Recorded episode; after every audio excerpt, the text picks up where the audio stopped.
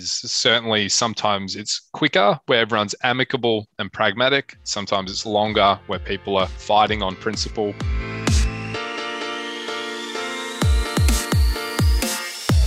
You're listening to Australia's podcast for accountants, Tax Talks, the podcast to grow your firm.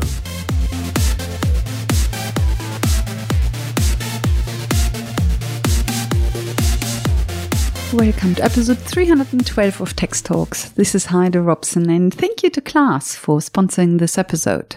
What happens if within all these lockdowns you and your business partner no longer see eye to eye and one of you wants to get out?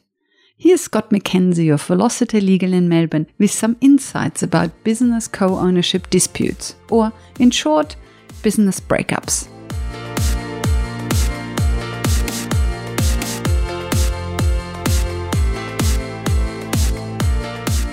The reality is that there's just a bit of extra pressure applied. And whether it's in a kind of matrimonial context or whether it's in a kind of business relationship context, there's still that added kind of, yeah, I guess fuel being added to the fire. The easiest and the hardest to separate is a really good question. There's that baseline where there's always going to be a little bit, a couple of headaches, but then there are additional factors, whether it's a really complex structure or, you know, a lot of co-owners that makes it harder. In terms of what makes it easy, I think it's probably easier to kind of point to personality kind of factors that come into it because they really are one of the key determinants around whether it's going to be a rocky road or or quite a treacherous one. So uh, in the easier separation examples, you often see business partners that understand that they need to just amicably and quickly separate with as little kind of pain on either side as possible and not try to fight everything on principle. So, yeah, often becomes easier when people are very pragmatic, understand that the separation needs to take place, and they don't get caught up in the games. And then the opposite is I'm going to show him now. He has already taken so much from me. I'm not going to let him take even more. I think when people come to the table with that frame of mind, then it's probably a lot harder. Absolutely right. And it's when people see the trees, not the forest as well, when they get so caught up fighting about little insignificant things that the other person did or you know they feel really aggrieved by some action that was taken rather than taking a step back and thinking okay we need to separate. How can i get to that end goal as quickly as possible? When you see a good breakup do you find that usually they also come up with a split that feels fair? Or do you then often see an unfair outcome because one person just gets completely pulled over the table? No, it, usually in those examples, both parties do end up with a fair outcome because uh, usually what happens is both parties are actually focused on allowing the person who's staying to have continuity with the business and not creating a disruption there.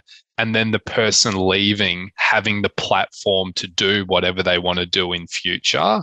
And where it's quite amicable, both parties recognize that, hey, we had this business relationship together. It didn't work out for whatever reason, but ultimately, you know, there's no animosity. So let's just both go and, and live our separate lives and, and hopefully in a successful way. Do you even see the amicable breakups? You probably don't. Yes, so the the amicable ones are the unicorns.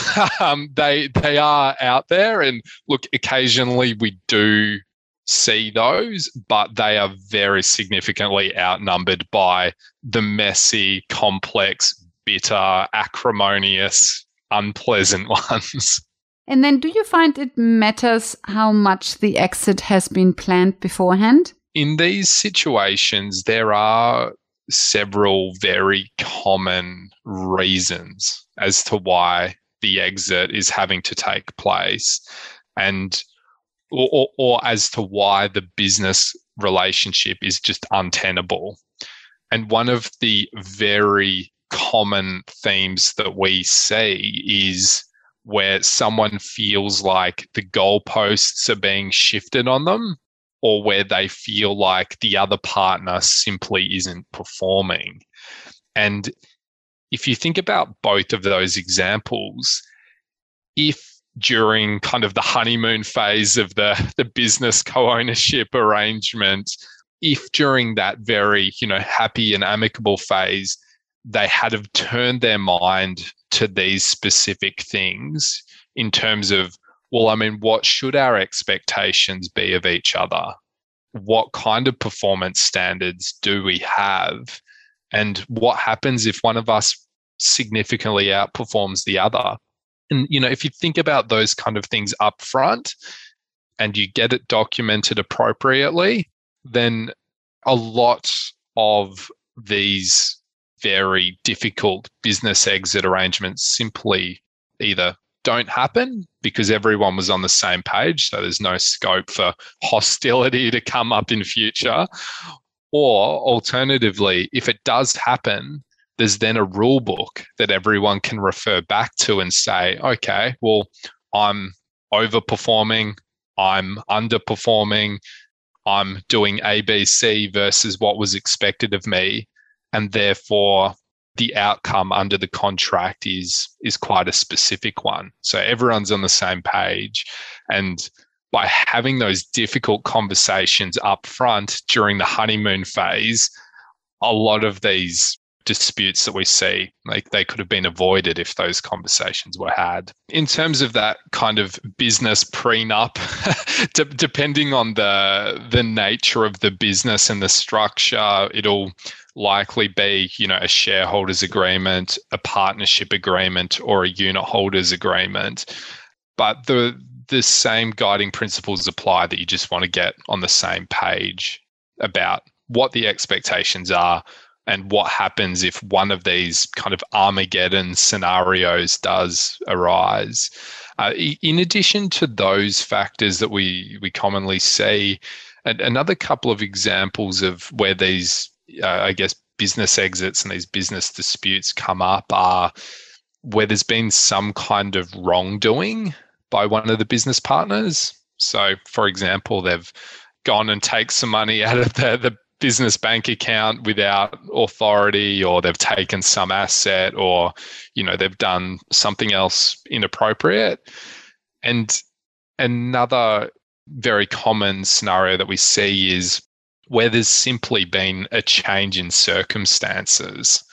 So at one point in time it may have been you know it may have made sense for someone to have entered into this business uh, partnership with someone else, but in future, for whatever reason, it may not be as appropriate. Whether someone's just had enough of working and you know they, they want to retire, or whether they they're no longer interested in working in the relevant industry, or if their financial circumstances change.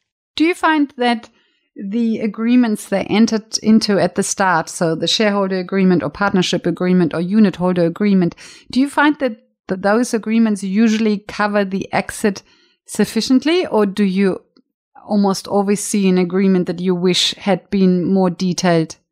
Oh, it's almost always the latter. you know, the it, it is hard to predict up front with a, you know, you've got to get your crystal ball out and try to work out what's going to happen in future with the business. It's hard to contemplate every potential scenario.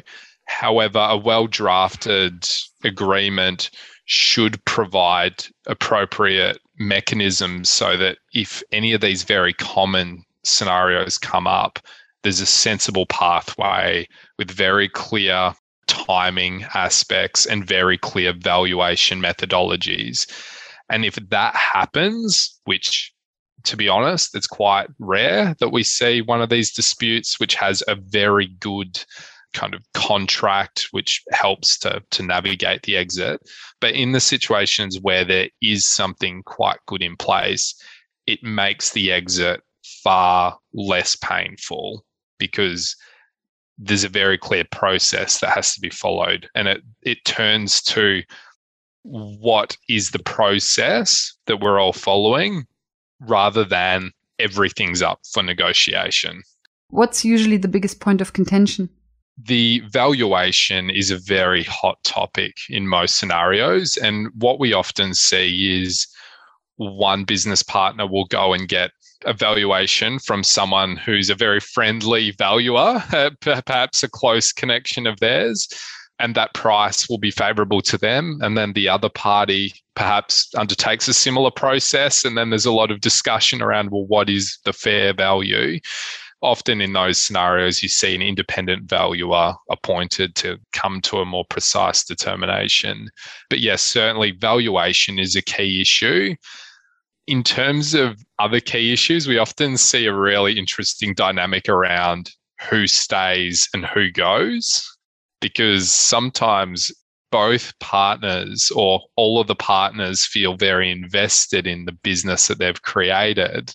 And they recognize that it's an untenable relationship with everyone continuing to co own it, but it's not particularly clear who goes and who gets forced out or who you know sells their equity versus who gets to stay so that is a that's a very common um, kind of sticking point. point and then where there is an exit scenario where someone's agreed that they will exit and the other people will stay another very common sticking point is well, what do they get to take with them? Do they get to take all the client relationships with them? Are they allowed to set up a competing business over the road? It, it can get quite uh, quite interesting in terms of what the post exit arrangements look like. Is there who stays and who who goes? Wouldn't that be the easiest to work out?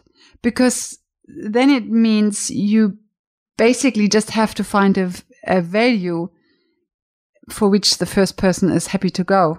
It's interesting because what you often see in these situations is evaluation will be if evaluation is agreed by the parties, one of the parties could say, Well, look, I've contributed to creating all of that historical value so much more than the rest of you have. So even though there is this valuation that we think is fair for the, the business overall, I shouldn't have to pay as much if I was to exit. Oh, sorry, if the other people were to exit. And equally, if I was to exit, then I should get a huge premium on the value that I get because really I created a lot of that. So situation can be quite unique, but yeah, it's there's a lot of almost counterintuitive discussion that pops up around the valuation, and and often it's um, it's not quite as simple as uh, pick a high figure and work your way down because there's a lot of there are often feelings of I've contributed more or if I leave, then I should be able to take my clients, for example. And then you've got to factor in, well, you know, how do we deal with those variables in the price?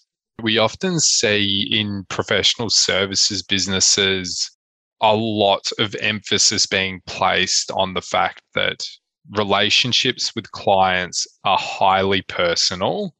And if someone was to leave a business and, and go elsewhere and get paid on the way out, there's often absolutely no guarantees that that client would actually stay with the original business.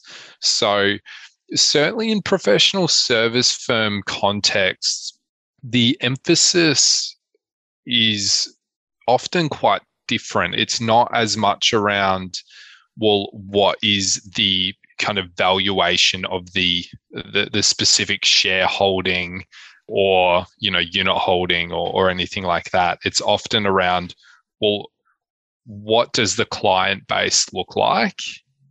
Which part of the client base uh, would continue to to stay with with that company? Which portion would depart. And and also just a really there's often a really interesting conversation around who is restrained from talking to who in those contexts. So in in a certainly when the situation deals with a kind of smaller professional service firm, the really interesting and heated conversations are often around the restraints as opposed to the price. Yes, the restraints and who gets to take the clients for professional services. And then, of course, for product services, then, of course, the value is a lot more in the brand, in the um, social media presence. And even in those scenarios, we often see some quite heavy negotiation around restraints in relation to supplier arrangements to make sure that the exiting partner doesn't just you know go to the key supplier and encourage them to to no longer deal with the the original business. Or to start supplying the new business as well and then basically the same product start to come on the market. Correct correct. Mm. Often what lawyers do during these processes is first of all explain the legal boundaries to the client so that they understand what they should and what they shouldn't do in the context of these negotiations. And what are those legal boundaries? So the, the the most common examples are what's in the company constitution, what's in the relevant shareholders agreement, unit holders agreement, uh, partnership agreement, but also in addition to the contracts that, that govern the relationship, something that parties often don't turn their mind to is in the context of a corporate structure, directors have directors' duties and they've got to make sure that they're acting in the best interests of, of the company, for example. And often in when there are some very heated negotiations taking place, sometimes people who are wearing a, a director's hat, so to speak, they have to be very careful with their conduct to make sure that they don't do anything which could be perceived as not being in the best interests of the company or something which they've done to try to obtain a, a personal benefit. And we see in those situations where a director is a bit cavalier around those duties, it shifts the leverage because all of a sudden there's a potential director's duties breach that they're liable for. And the other side will likely use that as a bit of a bargaining chip to try to get better terms. So that's one example. Another example is under the Corporations Act, there is a certain provision which basically contains a an ability for a court to make an order if there's any kind of conduct that's oppressive or unfairly prejudicial to a shareholder. And look, stripping back all the, the legal jargon with it, essentially what it means is directors and shareholders have to be very careful that their conduct doesn't fall within these specific provisions of the Corporations Act because if their conduct does fall foul of those um, those provisions, then similarly to the director's duties breaches, those matters can be used against them as leverage in the conduct of um, negotiations. But also separately, they could face some kind of court action as a consequence. So taking it back, I guess, to your original question around, well, what's what's the role of lawyers here? I think the first and paramount duty of the lawyer is to explain, hey, look, based on the documents you have in place for, for this particular business and based on the relevant legislation, these are the boundaries. Make sure you stay within these boundaries. If you feel as though the other side are doing anything that exceeds those boundaries, let us know and, and we can, you know, that may inform our strategy. So, should you resign as a director before you negotiate your exit from a company?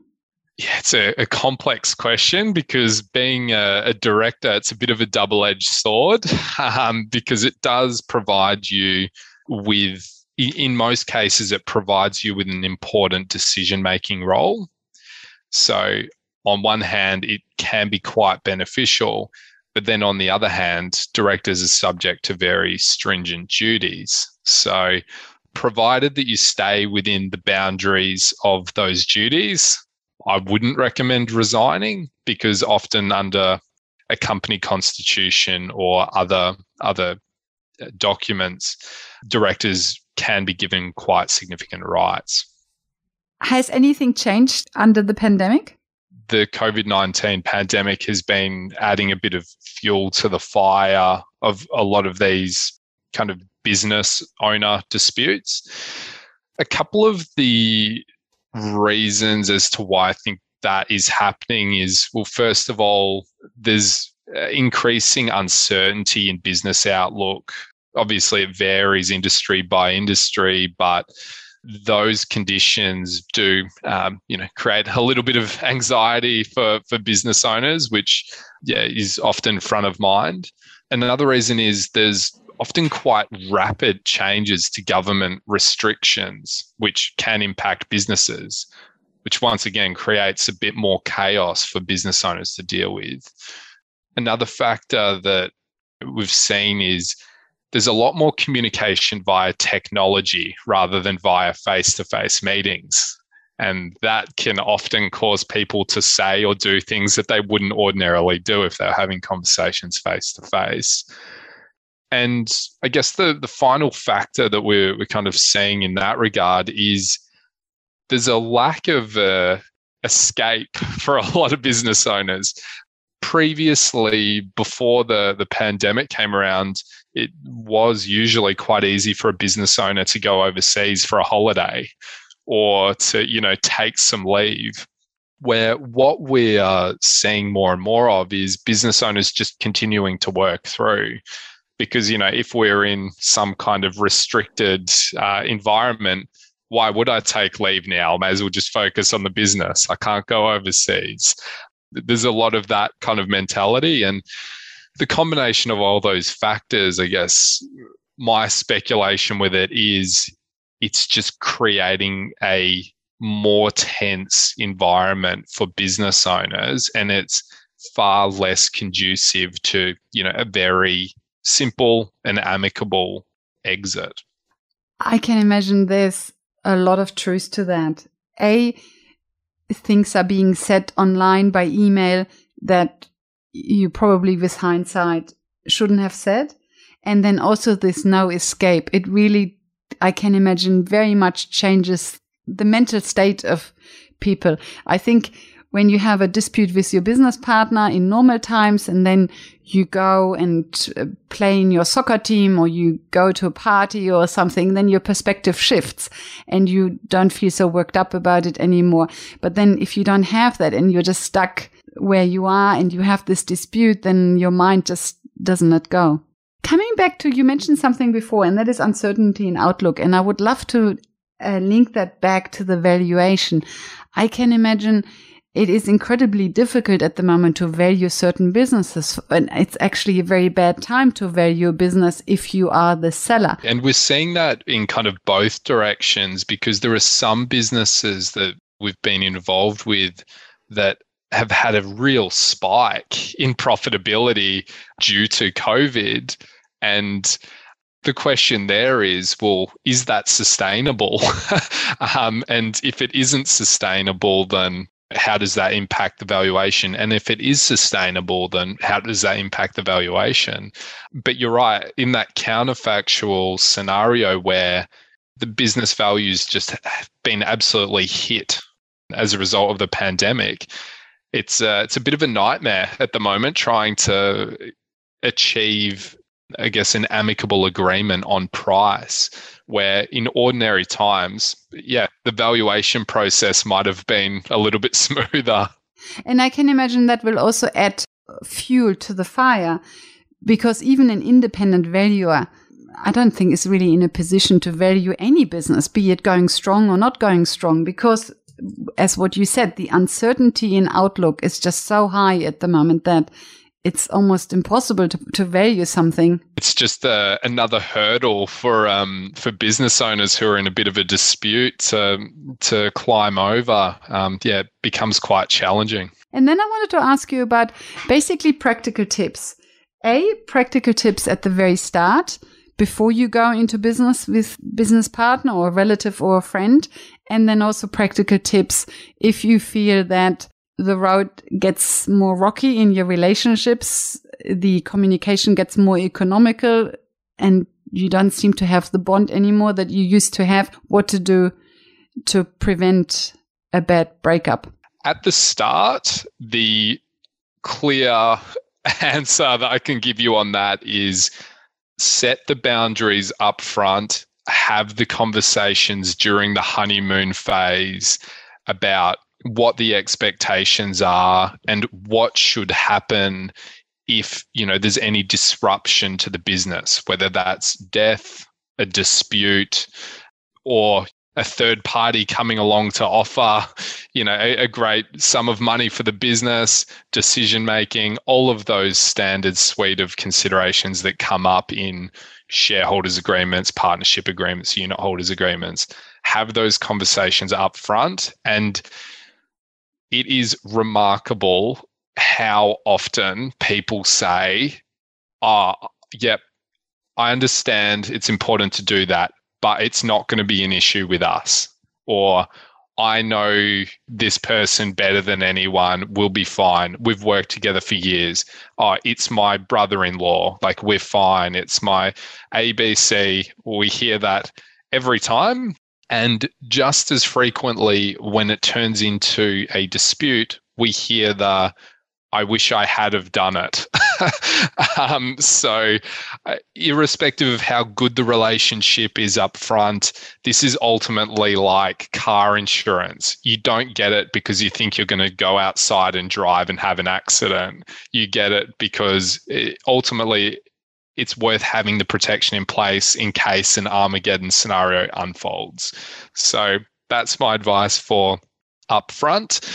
And in terms of when things start getting a little bit rocky, my advice would be to remember that it's business at the end of the day. Remember that ultimately allowing your personal emotion to get involved or creating a sense of animosity is probably just going to make it harder for you to achieve your objectives. Keep in mind what's at stake. Uh, failing to strategically navigate the dispute can just create unnecessary pain for everyone. And final piece of advice for when you're in that rockier territory is know the boundaries from a legal perspective because uh, the biggest pain that we see people suffer in these scenarios is when they've accidentally committed some kind of breach of a contract that was signed or a constitution or legislation and it just makes their bargaining position a lot worse. So understand those legal boundaries too. But that'd be my tips for the rockier times. Do you get a lot more phone calls at the moment about business breakups? I would say it's been relatively steady. However, the tone is is quite different. I think with the challenges of the pandemic, people are it becomes easier for things to become very inflamed very quickly. So there may be a consistent amount of spot fires, but they're turning um, very big and very nasty a lot quicker. Because people are on edge. Absolutely. Absolutely right. Are most of your clients the prudent ones who do the paperwork at the start, or are most of your clients the ones who come when the house is on fire? probably about 60% of our clients come to us to sort everything out up front. However, most of those clients who are sorting out up front still have the it's not going to be us kind of mentality but you know they still recognize we should have something in place which is which is sensible. And then the 40% is where things have unfortunately disintegrated between business partners and they're looking towards the the exit. Do they come to you when both parties are still talking to each other or do they tend to come to you when the plates are flying usually when the plates are flying. Um, because in these scenarios in terms of the separation the role of the lawyer in kind of finalizing whatever has been agreed between the parties the the clients can either say hey look we've reached the agreement between us and the agreement is abc or they can come to the lawyer and say hey i don't like what's happening here. I need some advice but it's far more common that people come to us uh, seeking advice when things are a little bit messy. Do you usually have a lawyer on the other side? So then basically just the lawyers talk to each other? The lawyer to lawyer communication in these kind of matters is very important because it does create a little bit of a buffer and it's easier to kind of remove the personal side of things when you know there are lawyers interposed and rather than one of the business partners saying something inflammatory to directly to the other business partner. It's often said to their lawyer and their lawyer will pass that information in a non-inflammatory way across to the other lawyer who will pass that in a non-inflammatory way across to their client. So yeah it, it certainly helps to create that buffer. And and often it helps as well for both parties to hear from lawyers how much it is going to cost if you don't sort this out. Um, where it, it's harder for you know a business partner to have that to set that reality with with the other business partner directly.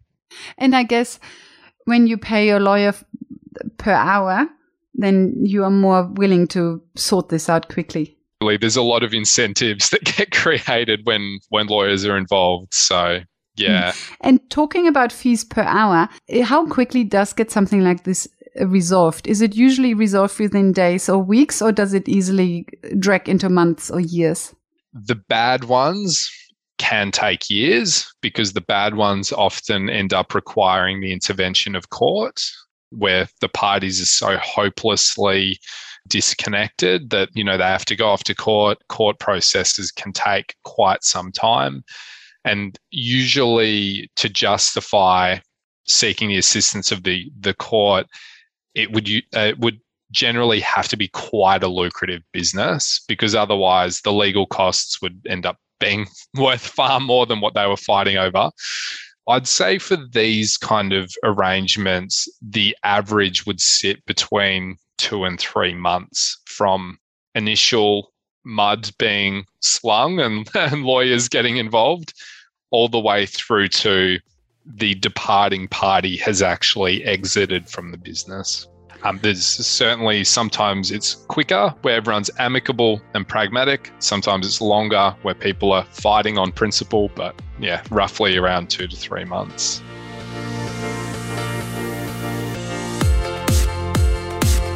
Welcome back. So you both save a lot of money if you sort this out between you and don't require lawyers.